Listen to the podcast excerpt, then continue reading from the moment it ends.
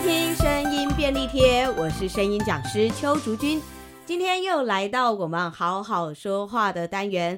我们今天呢，依旧邀请到我们的声音小天使阿莫来跟我们一起来聊聊声音。今天我们要来跟大家聊一个比较有趣，算是比较专业性的一个话题。好，说到专业，大家会想，哎呦天啊，是不是很难呐？其实大家在那个表演上面也蛮常看到，就是腹语术。啊，嗯、就是很多人都觉得好想学哦。为什么他嘴巴没有动，但是有声音呢？大家都会觉得说，真的是不是用肚子在说话？嗯，可是我们如果实际真的来想一想的话，肚子是不会说话的。也是啦，那他的声音是从还是一样从声带，还是从声带震动，然后从口腔共鸣出来。其实腹语术跟魔术是很像的。你是说它有一些引导，让你有错觉？可以这么说。你看，其实大部分的腹语师他们都会拿一个娃娃，那个娃娃的嘴巴一直在动的时候，你就像我刚刚，也不过就是我的手放在旁边，当做娃娃的嘴巴，就是这样子开合。阿莫的眼神就直接飘向我的手了，这个就是赋予术跟魔术很接近的地方。腹语术的影片，大家其实是可以在很多的网络平台上面找到。拍影片，他们大部分都会拍特写，超偶人跟偶的特写。其实那些腹语师的嘴巴是会动的哦，对对对，还是有一点点的开合，对，他的嘴唇会抖动，嗯，所以表示其实他的声音还是从嘴巴出来。偶身上没有麦克风，对不对？对啊，那为什么声音感觉好像蛮大声的？其实你们会发现，其实麦克风要不是放在超偶师的前面，要不然就是就是别在超偶师的嘴巴旁边哦，所以。其实不管怎么样，那个声音一定就是超偶师发出来的。对，对，对，只是他利用魔术的手法，把各位的注意力吸引到旁边。现在阿莫就一直看着我，不想去看我的手。他就是把大家的注意力吸引到旁边，就像魔术。那腹语术它厉害的地方就在于，它可以把它的口型变得非常的小，像是嘴巴完全没有动一样。对，这我觉得还蛮违反我们前面几集讲到的，因为我们说脸部的那个肌肉，你就是要动啊，这跟发声和表达有关。是，可是他的脸都不动了，他只有嘴巴在那边悄悄的动，你怎么发出声音呢？所以为什么我刚刚在前面有说这个是属于比较专业性的表演技巧的原因就在这里。我们一直不停的在说，我们在说话的时候，嘴巴一定要打开，比如说下巴放松，脸颊要用力，嗯、然后我们的眼睛啊，或我们的脸，就是整个是要有情绪。比如说你在开心的时候，你的脸整个是打开的，然后是上扬的，嗯，这些东西它还是存在的。是，其实赋语师他们在表演的时候，大家可以观察他们的表情，比如说他们在开心的时候，他们的脸或者是他们的眼睛还是一样是往上提的，是打开的，嗯，只是口型变小而已。那为什么口型变小可以说话呢？就是还是跟我们前面所有每一集所提到的下巴放松，还有脸颊的提升这件事情都非常的有关系哦。我们前面曾经提过嘛，就是当你的下巴打开，脸颊又提高的时候，你的呼吸道整个通畅度就会几乎打开四到五倍，嗯，所以你的舌头就会很好动作，嗯哼。因此，当你的后面的口腔打开，各位去想象一个画面，如果有看过那种海底奇观、那种 Discovery 那种，就是 所谓的科学节目，他们都会有一些海底的岩洞，对，就是那个入口很小，但到了里面以后，突然就一个很大的类似房间的一个空间。嗯，那我们人体的身体里面其实也是类似这样子的，所以我们呼吸，我们才有办法做气体交换嘛。当我们把我们的口腔整个打开以后，你里面的空间整个是一个非常漂亮的一个腔体。当它是一个非常漂亮的腔体的时候，你的舌头它可以运作，呼吸也可以非常正确的时候，嗯、不管是高音低音，或你要唱歌做高低音的变换都是可以的。这个忙碌哎、欸，对对，非常忙碌，而且他自己没有讲话，又要变身。最重要是怎么样让你的嘴巴不要动这件事，你要让你的嘴巴非常的小。这个像我在上课的时候，我通常会是在比较后面的课程才会在教这一块肌肉，就是所谓的唇侧肌肉。唇侧肌肉在哪里呢？因为，我们不是上下有两片嘴唇吗？嗯，然后把你当你把嘴巴打开的时候，是不是连接上下嘴唇的两侧会有那个小小的类，就是还是看起来还是嘴唇，但是就是很薄的、非常细、非常小的那个肌肉。就是口角炎好发的地方啊！是是是，好，非常好，这个谢谢阿莫这个 非常专业的补充。是的，是的，就是口角炎好发的那个地方，它看起来很小，好像感觉没有什么作用，嗯，但其实它可以帮助我们在说话的时候把声音集中。我通常在教学生练习的时候，我是请他们用一根筷子把两侧的肌肉往内推，嗯，像我自己的话，我自己是已经不需要筷子，我可以直接把这两块肌肉往内收，嗯，收进去。各位，你可以试试看，就是收你的唇角的时候，你会发现你的用力的肌肉还是在你的嘴巴侧边，就是。咀嚼肌的地方，嗯，就是脸颊肌肉。嗯，可是我的话，我是直接把非常薄的那两片嘴角的肌肉直接往内，有点像凹进嘴巴里的感觉。当我这样子往内凹的时候，我就比较可以不需要张嘴也讲话。嗯，像我现在这个样，就是嘴巴几乎完全没有动，在讲话的。我现在我比较刻意让我的声音听起来是比较没有那么自然的，因为大家看不到我的脸嘛，大家只能听到我的声音，所以我让各位去感觉一下，就是我故意把我的嘴巴有点变成是狭长的长方形。嗯，当你在说话的时候，你让你的这两侧的这个肌肉一直往内收的话，你就可以不需要动上下嘴唇也能说话。啊！而且你会发现，你的舌头其实也是有办法动。所谓的腹语术，他们就是把嘴巴闭起来，然后收这两个嘴唇，就开始这样说话。其实阿莫应该有看到我刚刚这样子，就是故意这样子在说话的时候，我的眼睛有比刚刚在真的更大一点，对，而且我的整个脸的表情是有往上抬的。嗯。其实大家可以去观察腹语师，你会发现他们的表情应该会在比平常，当他们没有在表演的时候，再稍微夸张一点点。嗯，为什么？因为那个力量很大。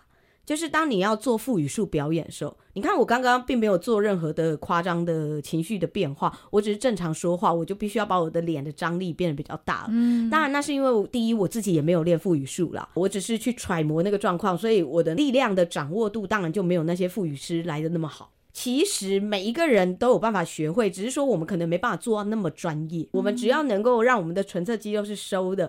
当你这样子收着讲话的时候，各位你会发现你的肚子跟你的身体，其实它的稳定度跟用力的力量是非常非常惊人的。哇！所以变成当我们这样子说话的时候，我们用到的力气就会很多。你看那些赋语师，他们还要表演，甚至还要唱歌。像我的声音是长这样嘛，我要变高的声音是比较简单的，嗯，所以用娃娃其实是比较简单。当然，如果我要变低的声音也是可以的，可是那个身体的力量就要再更大一点。你看我其实。现在这样子还是可以讲话，阿莫可以为大家作证，他发现我刚刚嘴巴真的没有在动。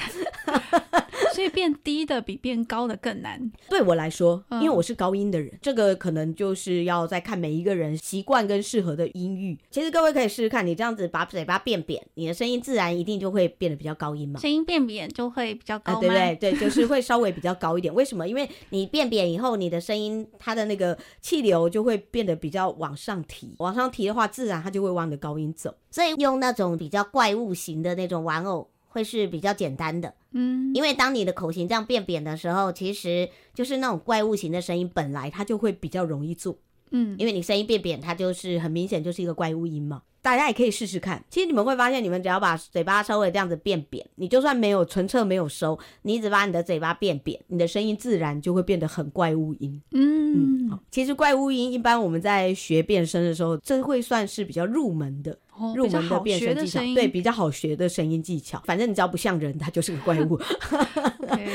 为什么我们有办法这样说话跟唱歌，然后变各种不同声音？看刚刚我就有变了比较高的声音跟比较低的声音，嗯，还是必须要先在你没有去做这件事情的时候，你在平常说话的时候，你就得要先把你的高音跟低音，也就是我们所谓的共鸣腔，高音就是头声嘛，低音就是胸声，嗯，你至少要先把你的头声跟你的胸声都找到。你要知道怎么去稳定它，你有办法去稳定它以后，你才有办法在嘴巴都不动的状态下也做到这件事。哦，所以为什么腹语术我会说它是一种专业的表演技巧，是因为你如果没有把平常说话的状态变得比较好。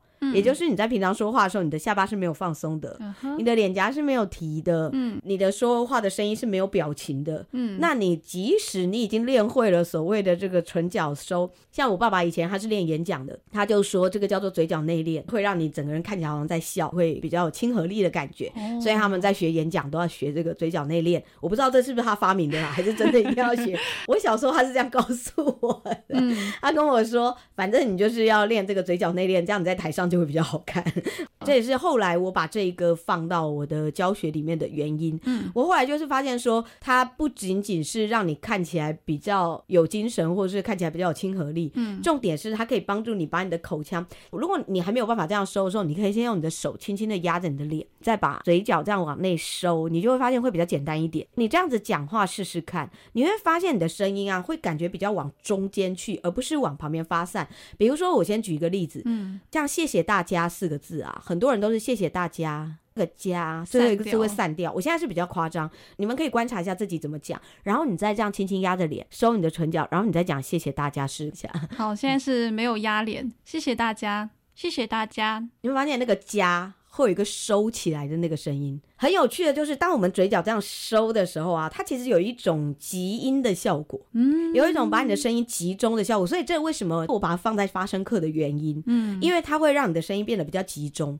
就不会说让你的声音散掉。那散掉有什么缺点？就是你的声音就会变小嘛，听起来弱弱的，对对对，是是。嗯，所以腹语术为什么可以让你有一种错觉，好像是从肚子出来？嗯，因为我们所谓的正确发声，就是所谓的丹田发声、腹式发声，那力量。就是从肚子跟丹田，就是所谓的核心肌群去推上来的。嗯，所以当你嘴巴都没有动的时候，你都用身体的力量，尤其你嘴巴不动，你的身体力量又要更大，所以人家就会以为好像真的是从肚子说话的。哦，难怪叫腹语术啊！对对对，尤其要是你又是用比较胸腔音，就是所谓的低音的话，你看像我如果用这样子的声音在讲话的话，你真的就会觉得好像是从我的身体里面去发出来的。嗯，可是如果我是用这种比较高的声音的话，你就会觉得好像比较在我的头的这一侧。所以其实所谓的胸音跟头声，它其实只是指共鸣发生的位置的不同而已。当然，如果你要练到像腹语师那么专业，一定要做到口型几乎不能动。嗯，哦，就是你的，你只能嘴唇抖动而已。嗯然后你又要能够就是做你的头音跟你的胸音。甚至比如说像我这样同样的声音，我可以让它放在前面，跟放在后面。哦，你看这两个声音又是不一样的。嗯，呃，一个是听起来比较轻快，一个听起来会是比较重的，就是喉头音，所谓的压嗓音这样。这个本来就是在我们配音的变声技巧里面的。嗯，有同学说想要跟我学配音的变声的时候，我也都会跟他们说，其实变声本身它就是属于一个进阶的表演技巧了。那进阶的表演技巧，在再过去，你又要不动嘴巴说话，做这些进阶的表演技巧，那它是不是又在更高阶了？哇，听起来超级难的。你要说难是真的啦，哦、是真的，因为它它要用到非常精细的肌肉控制，嗯，还有你的声音控制。刚刚只有说两三句话，可是你看那些赋语师，他们在舞台上至少要表演个三五分钟吧，至少他是一个三五分钟，甚至十几分钟、半个小时的表演。嗯，那他要在这么长时间状态下，就跟我们配音员，嗯，你要维持那个音色的一致，它其实就是需要专业度了。所以赋语术的确，它是一个蛮高阶的声音表演技巧，但它并不是练不成的。其实每一个人都有可能可以练成，只要你知道了它的原理，或者说。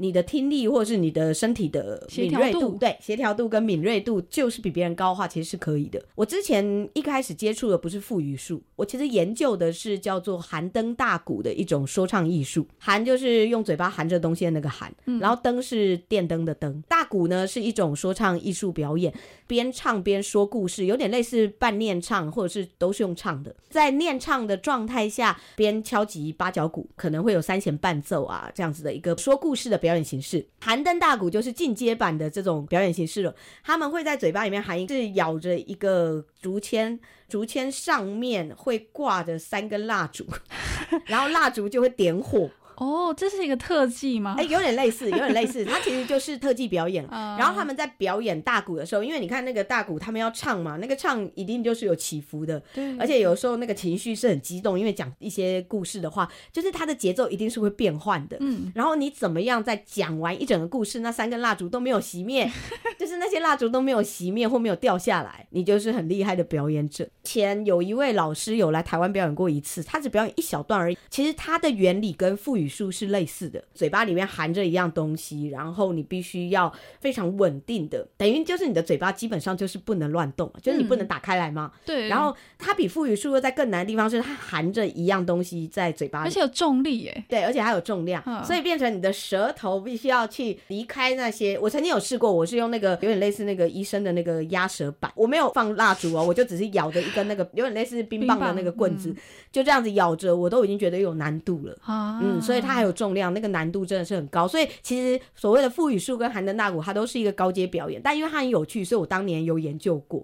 希望今天的节目可以让大家 对于这种好像很神秘，其实它就跟魔术一样啦。你你讲解开来以后，它就没有那么神秘，但它还是很厉害，嗯，因为它就是非常高阶的一种表演。对，好，那希望今天的节目能够让大家有一种打开，对对对，然后打开一个新的不同世界的感觉。那我们今天的节目就到这边，喜欢我们的节目，记得要订阅，还要分享哦，记得还要给我们五颗星。如果有任何的问题，或是有什么想要询问我们的，都很欢迎留言给我们。如果对于声音想要更进一步的了解，也很欢迎到我们衍生说一方的官网上了解我们的课程讯息。